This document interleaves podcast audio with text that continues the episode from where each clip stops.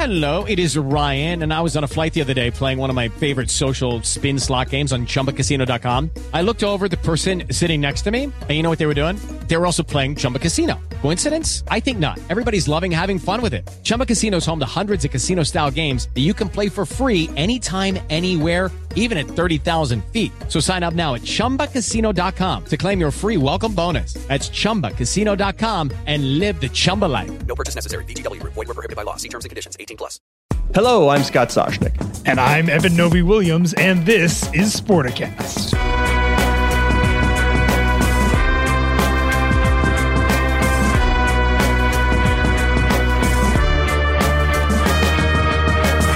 All right, Novy Williams, we're going to start real estate. We'll do a little real estate in sports. I know that you do have a cooperative apartment in northern Manhattan. I myself left Manhattan for New Jersey, so I've got you know my my three bedroom house in in New Jersey. But my wife is always telling me that we could probably use some more space. So I, I'm wondering, are, are you in the market for something with 56,000 square feet? Could you? What would you do with that? Do you need that? I think I could get a second bike if I had 56,000 square feet. Yes, Scott. You could just you could I do am all your biking indoors. exactly. Rain or shine. All right, so this isn't just any property.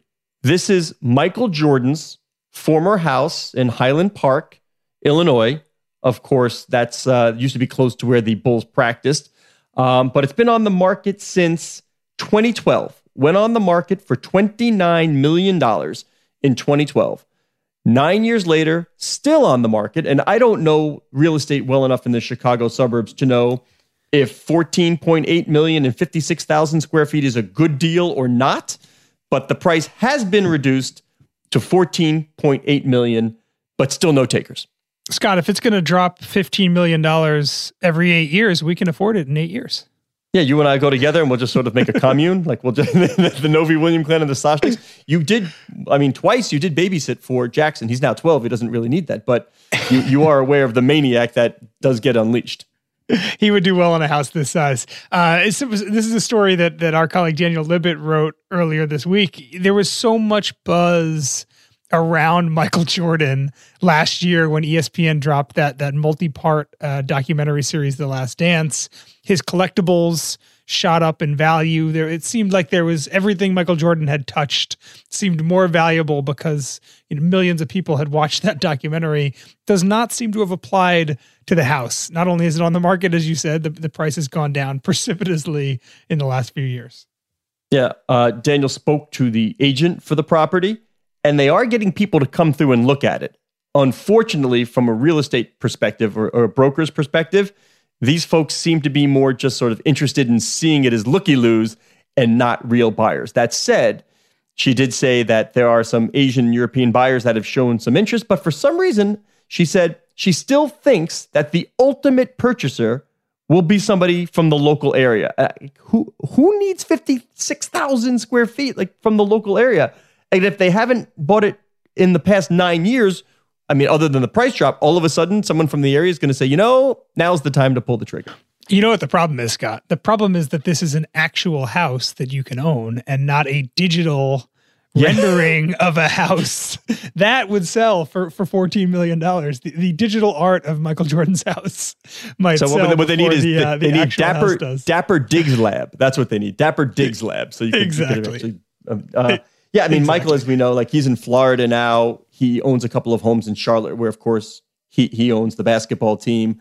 Um, he sold a home in Park City, but this one, for some reason, you, you would think maybe just from the collector standpoint, or or huge fan of Michael Jordan, the Bulls era, that that there would be some value there. I, I, what what do you do at this point? You you've dropped the price by fifty percent over the time. Uh, there is this sort of COVID inspired move to the suburbs.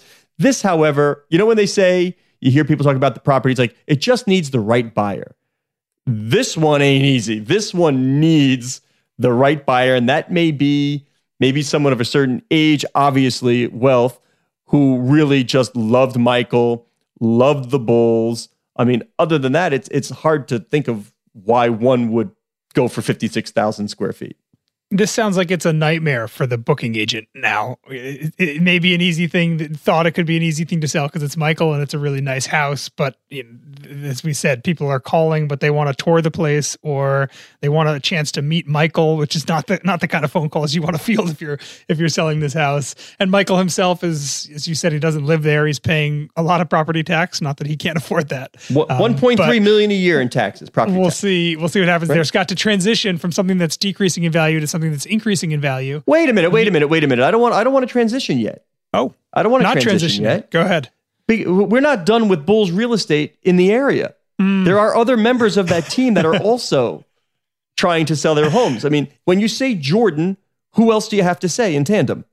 Uh, you got to go Scottie Scottie Pippen. He too. He's got a 10,000 square foot home uh, on the market 2016 for 3 million. Now it's down to 2.1, not sold. You know who's had success, however? Toni, Toni Kukoc. Kukoc. Toni Kukoc sold his house in October, 920 under a million. So no mansion tax, 920,000 for a 5,000 square foot house. So I think we're starting to see where the barrier and the barometer is under a million dollars, under 10,000 square feet maybe there's a market for it. Now it took, transition Novy Williams. It took 20 years to find the thing that Toni Kukoc was better at Michael Jordan at. Um, but yes, now we it. can now we can transition um, from again from something decreasing in value to increasing in value. News you broke last week, Scott. Redbird Capital, a, a private equity firm that we talk a lot about, a pretty big deal here. They're buying more than 10% of Fenway Fenway Sports Group group that owns obviously the Red Sox, Liverpool, Fenway Park, a few other assets, values the entire enterprise at $7 billion. Not an insignificant amount of money there for, for a premium sports owning, ownership company. I'm thinking maybe the segue could have been something like from MJ to LeBron, because LeBron mm. has equity in Fenway, has a piece of Liverpool. Maybe we could have gone that route, but from I'm not going to hold it to against Redbirds. You. Yeah, there were some options. Yeah, there. tough. Yeah. But for, for those who are unfamiliar with Redbird Capital, of course, founded by Jerry Cardinale, he's, he's done a lot in the sports world. Recently, he bought Toulouse, the French soccer team. Uh, the big one bought the XFL with The Rock and Dany Garcia, bought into Wasserman Media, also part owner of the One Team Collective with uh, the NFLPA and the MLBPA. We'll talk about that in a possible conflict of interest in a minute. But this is really about that eye popping valuation on Fenway Sports Group. I mean, Red Sox, Liverpool, these are iconic brands. This isn't just sort of you're buying any sports team. You, you wonder with this assets, and look at the pool of assets that uh, that Redbird is creating. How do they tie in if they do? But on the big scale, I mean, you know, media is important. You know, technology is important. You're getting in with John Henry, who of course is the majority holder there. What can you do on a global basis with icon- multiple iconic sports brands? Yeah, and and this is the end result of, and you know better than almost anybody, the end result of a lot of conversation between Redbird Capital, between Jerry Cardinale, the, the principal of Redbird Capital, and and the Red Sox and Fenway Group. There there was a talk in there for a while about maybe the SPAC that Jerry is involved in, Red Ball, uh, which also involves uh, Billy Beane, the longtime. Uh, baseball executive, them maybe trying to take uh, Fenway Sports Group public, uh, which obviously fell apart, didn't happen. It sounds like the valuation there was in the eight billion dollar range, so a bit more than the valuation ended up for the for this minority equity piece. What happened there from the from the from from from taking the whole thing public? Why did that fall apart? Well, let, us keep in mind they never actually acknowledged that those talks happened. Um, we wrote about it, citing sources. The journal wrote about it, sure. also citing sources. Um, there, you just wonder if the public markets are ready for pro sports ownership? And also, are the leagues ready for public ownership of teams? Uh, on our event not long ago on SPACs, um, many of the people on the panels said that the disclosures are a big problem for the sports leagues. They simply do not want to divulge as detailed of financial information as it would require to be a publicly held entity. So uh, that's not a surprise. You know, you do get glimpses with the Green Bay Packers, with MSG, with Liberty Media and the Braves. You get glimpses, but the level of disclosure, I think Rob Tilliss was one who said this, the level of disclosure that would be required for public ownership of a pro sports team is not something that the leagues are really, let's just say, enthralled about at the minute. There's also a bit, and we talked about this a few weeks ago with NASCAR. NASCAR was able to make a bunch of changes to its schedule this year precisely because a lot of the companies that own tracks are no longer public and that they could make decisions that were maybe long term decisions that weren't directly benefiting shareholders. When you're a public company, you're beholden to the, the profit margins in a way that I would I, I would see could be difficult and problematic for, for well there's teams, a reason right, the nfl like does to, not want corporate ownership I mean, Exactly, there's a reason. Exactly. they don't want decisions being made on this quarter to quarter basis.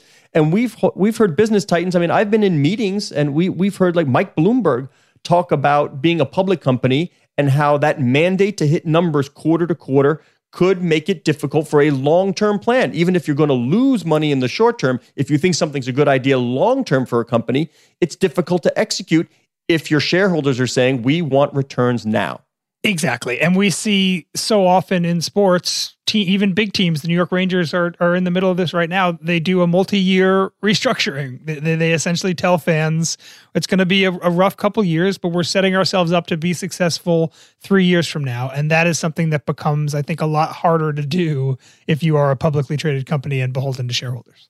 Yeah, and I find it interesting, by the way, that you mentioned the chat between Fenway and the SPAC, you know, Red Ball. So you're getting to a point, you're seeing if there's something there, but inevitably, out of those discussions, clearly the private investment is what was the avenue that was that had a pathway.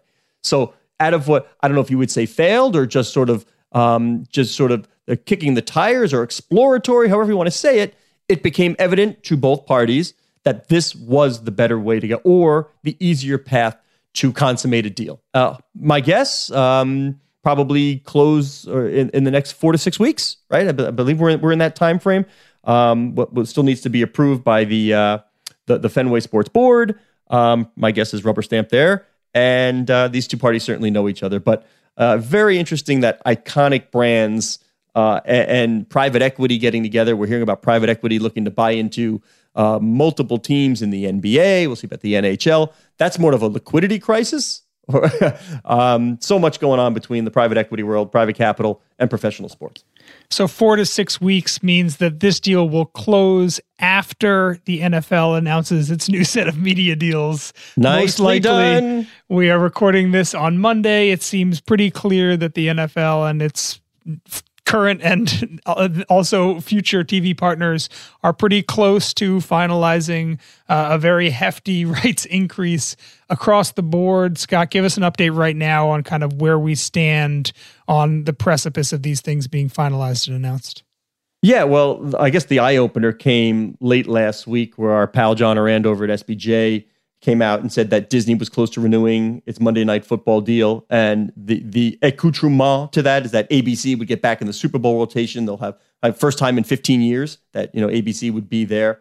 Uh, but the money was was you know it was like 20 to 30 percent increase. Now they're already paying the most. Like people would look at that and say the Disney deal was the least you know, of value there. So obviously they're not going to pay as much an increase as the others. But from what I'm hearing, that that number might have been low. Uh, the 20 to 30 percent, perhaps on what the existing deal in, in- included, but they are getting added highlights. Uh, there are some other parts of the deal, those Super Bowls that we just mentioned. So at the end of the day, me guesses that number is going to be a little bit higher. Not the doubling that some others will have to, but certainly uh, I think a little bit higher. And it, it makes sense in the rationale because like Bob Chapek, the, the, the CEO of Disney went on the earnings call and, and he sort of like, you know, lobbed that balloon out there saying that we're going to have to make sure that our shareholders get value here.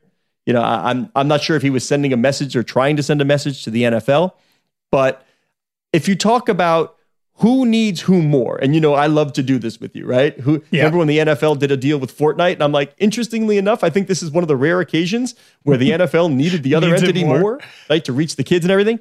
So we're talking about Disney and ESPN, ABC, and the NFL. Who needs who more? I cannot imagine, and I'm betting a whole lot of cable, satellite, telcos could not imagine paying nine dollars per subscriber, nine plus, nine dollars plus per subscriber per month for an ESPN that did not include live NFL games. How about you? Agreed. I agreed. And, and just to kind of lend some numbers to this context, ESPN right now in the current deal pays about 1.9 billion. That number going up to 2.6 according to Ourand. We'll see where that finalizes out. But as you said, that's going to be the smallest increase of all these big packages. CBS, NBC, and Fox for all of their their Sunday packages, they essentially pay a billion dollars a year. That's going to go up potentially double depending on what you listen to. That seems to be what the ask is right now for the NFL. Some things that we don't know, though, Scott, kind of heading into when these things get announced, principally what the Thursday night looks like. Right now, Fox pays a good chunk, about $660 million for the TV rights to the, the non NFL network TV rights to that. It sounds like there's a lot less interest from Fox and its competitors for, for, for that kind of side, that side TV package. Amazon is the streaming partner on Thursday. They pay significantly less than Fox does. It sounds like this could end up with just a streaming partner and NFL Network. Do we think that's kind of where Thursday ends up, or do you think there's going to be someone that sneaks in and takes that Fox package away? My guess, chatting with people in the know, is that the NFL will grant, in order to achieve its revenue targets, those internal revenue targets, not that they've ever come out and said, how this is X is what we want. But my guess will be that in order for them to achieve, uh, let's say, a doubling, a 2X, that they will have to grant significant exclusivity to a streaming partner. And it's seemingly more and more looks like it's going to be Amazon. Amazon. Um, the value there it, it, comes in the exclusivity. Of course, there has to be some games on NFL Network for them, of course, to charge what they charge satellite subscribers. We, we've already talked about that. But the NFL is the most valuable sports programming out there. I mean, look at ESPN, by the way. Have you done math? Do you know what ESPN gets just, you know, in, in its sub fees? Nine billion dollars. And that's before you add, as our, our pal Anthony Crupi put it, even a single ad or commercial. $9 billion a year in those sub fees. Uh, the NFL is a big part of that. And it's not just the games, by the way. Remember, these are 24 hour sports networks. There's a reason when you flip on ESPN, uh, you're going to see a good chance that somebody's talking football, whether they're breaking down a highlight show or whether they're forecasting another game. There's so much programming and highlights, and the highlights are taking on an even increased uh, value because we know how what are younger kids consuming. They don't watch the full game, but they are certainly watching highlights. There's so much value there. It it is as close to must-have programming as you've got in the sports world. The one chunk of the NFL big media deals that we're probably not going to get, at least in the immediacy, is the, is the result of Sunday Ticket. Uh, AT&T currently pays about 1.5 billion dollars a year for that, um, and that's another one we don't exactly know. Is that going to end up in the hands of one partner, two partners, both digital? Unclear on that. Uh, but taking a step back beyond just media, Roger Goodell back in 2010 laid out this what what people thought was really ambitious this plan to hit 25 billion in revenue by 2027 uh, back in 2010 the NFL revenue total was was a little over 8 billion. It's around 16 or 17 billion now. These deals Scott are going to be essentially the principal bedrock for getting Roger or not getting Roger to that to that target. How do we feel a year into this pandemic? How do we feel about Roger that that that prognostication and whether we think that's that's feasible is it too low even given the fact yeah. that that the NFL is so popular with the NFL's track record of creating dollars even out of existing packages even no new inventory no new stuff yet they figure out a way to better monetize it my prognostication would be that Rogers 25 will not only be met but be eclipsed that's that is my guess that they'll they'll figure out a way to slice, dice, and uh, capitalize. Also, we've got data. Uh, you've got sports betting. Sports betting. Uh, there are sure. new revenue streams, uh, valuable revenue streams, both on not only the straight up data side, but the engagement side of things, where where the rights holders will be able to better monetize the data and the users that they're, you know, it's right down the funnel. People are getting going to be able to better monetize excuse me, all the NFL stuff that they have, which leads me to believe that 25 will be not only hit, but exceeded. Agreed, and and that gives an easy transition because you mentioned sports betting there. Want to close the show? I did by, it for a reason. by closing the loop on a partnership we discussed last week. Uh, the Vegas Golden Knights, the NHL team in in Las Vegas, announced last Wednesday that they had a partnership with a sports betting tout service, a company that takes money to give sports betting advice. The response uh, from a lot of people across the sports business world was varying degrees of. Wait, can of I shock, can I give you some surprise. credit? Hey, Novy Williams, can I give you some credit though? I, Can I, I can I can I can By I tout means. your horn here or, or yeah. you right away. Right away, you were on the phone to me or Slack to me or email to me or something to me. You were like, I'm shocked by this. Like I am shocked. Like this this just doesn't seem like something the leagues would want the team to do. You were reaching out to folks at the company, at the league, the team right away. You were knee-jerk reaction. Wait a minute. What this doesn't make sense. So kudos to you. And yes, and and somebody agreed with me. The the deal uh, on Saturday was terminated. The the Vegas Knights have not talked, at least publicly, about exactly uh, what led to a deal that they had signed uh, being announced as terminated a few days later. But it's pretty clear that either someone at the league or someone at the team looked harder at this idea of partnering with a company that uh, that operates in that world and said, you know, this is not something that that we want to be doing. And our colleague Corey, who runs uh, the, our morning newsletter, he heard from Major League Baseball, the NFL, and the NBA, all of whom told him our teams are not allowed to sign deals uh, with tout services. So I don't think we're going to see another NHL team do this anytime soon, and it doesn't sound like we're going to get any a team from any of the other major sports signing a deal like this anytime soon as well. All right, let me ask you this though. We don't have a lot of time left, but let me ask you this. How far down the road until they can sign deals with tout services? Sort of like they know we're not getting involved in sports betting because reasons one through nine. Here we are. Now they can make so much money at it. Of course, it's okay now. Yeah, times have changed, right? Whatever. The money changed. It's okay. So I'm not saying immediately, but down the line, if there's enough money offered up by tout services, do you see teams uh, able to sign deals? I think the answer is is no, and the reason I say that is because it it, it I view uh, you can't. I view tout services as an impossible business, and uh, if you do it well, either enough people are going to subscribe, and you they're not going to be able to bet the lines that you're suggesting, or sports books are going to subscribe and change the lines as soon as you put them out. There's really no way to do this at scale legitimately, and I think that's the biggest hurdle. I think it's less about kind of the proximity that a team has to sports betting or or, or, how much the, the, the company you partnered with is, is reliant on, on on its its picks working out or not. It's just the fact that the industry as a whole just can't really operate on a legitimate level. And there's problem gambling issues that we talked about last week as well. I think those are the problems. And again, I, I just don't see I don't see an economic case for a tout service operating on the up and up at scale in a really respectable way. And as a result, I just don't think it's going to be, you know, it's, and I, I'm not going to say it's a pyramid scheme, but you wouldn't see teams partnering with companies that are pyramid schemes because it's just a, it's, it's a shady corner of the business world. And I don't think we would see a tout service for, for similar reasons. I am going to repeat. Eben Novy Williams just said, I am not going to say it is a pyramid scheme. It's just, not, just wanted to make, I- just wanted to just wanted to make that quite clear. You said not a pyramid scheme. He is Novy Williams on Twitter at Novy underscore Williams. I am Scott Soshnick on Twitter at Soshnick. And to please our social media guru, Cora Veltman, you are listening to the Sporticast on Twitter at Sporticast, what will be the hub of the Sportico Podcast Network.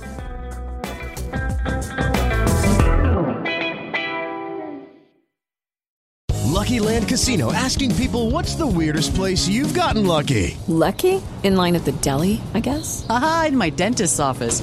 More than once, actually. Do I have to say? Yes, you do. In the car before my kids' PTA meeting. Really? Yes. Excuse me, what's the weirdest place you've gotten lucky? I never win and tell. Well, there you have it. You can get lucky anywhere playing at LuckyLandSlots.com. Play for free right now. Are you feeling lucky? No purchase necessary. Void where prohibited by law. 18 plus. Terms and conditions apply. See website for details.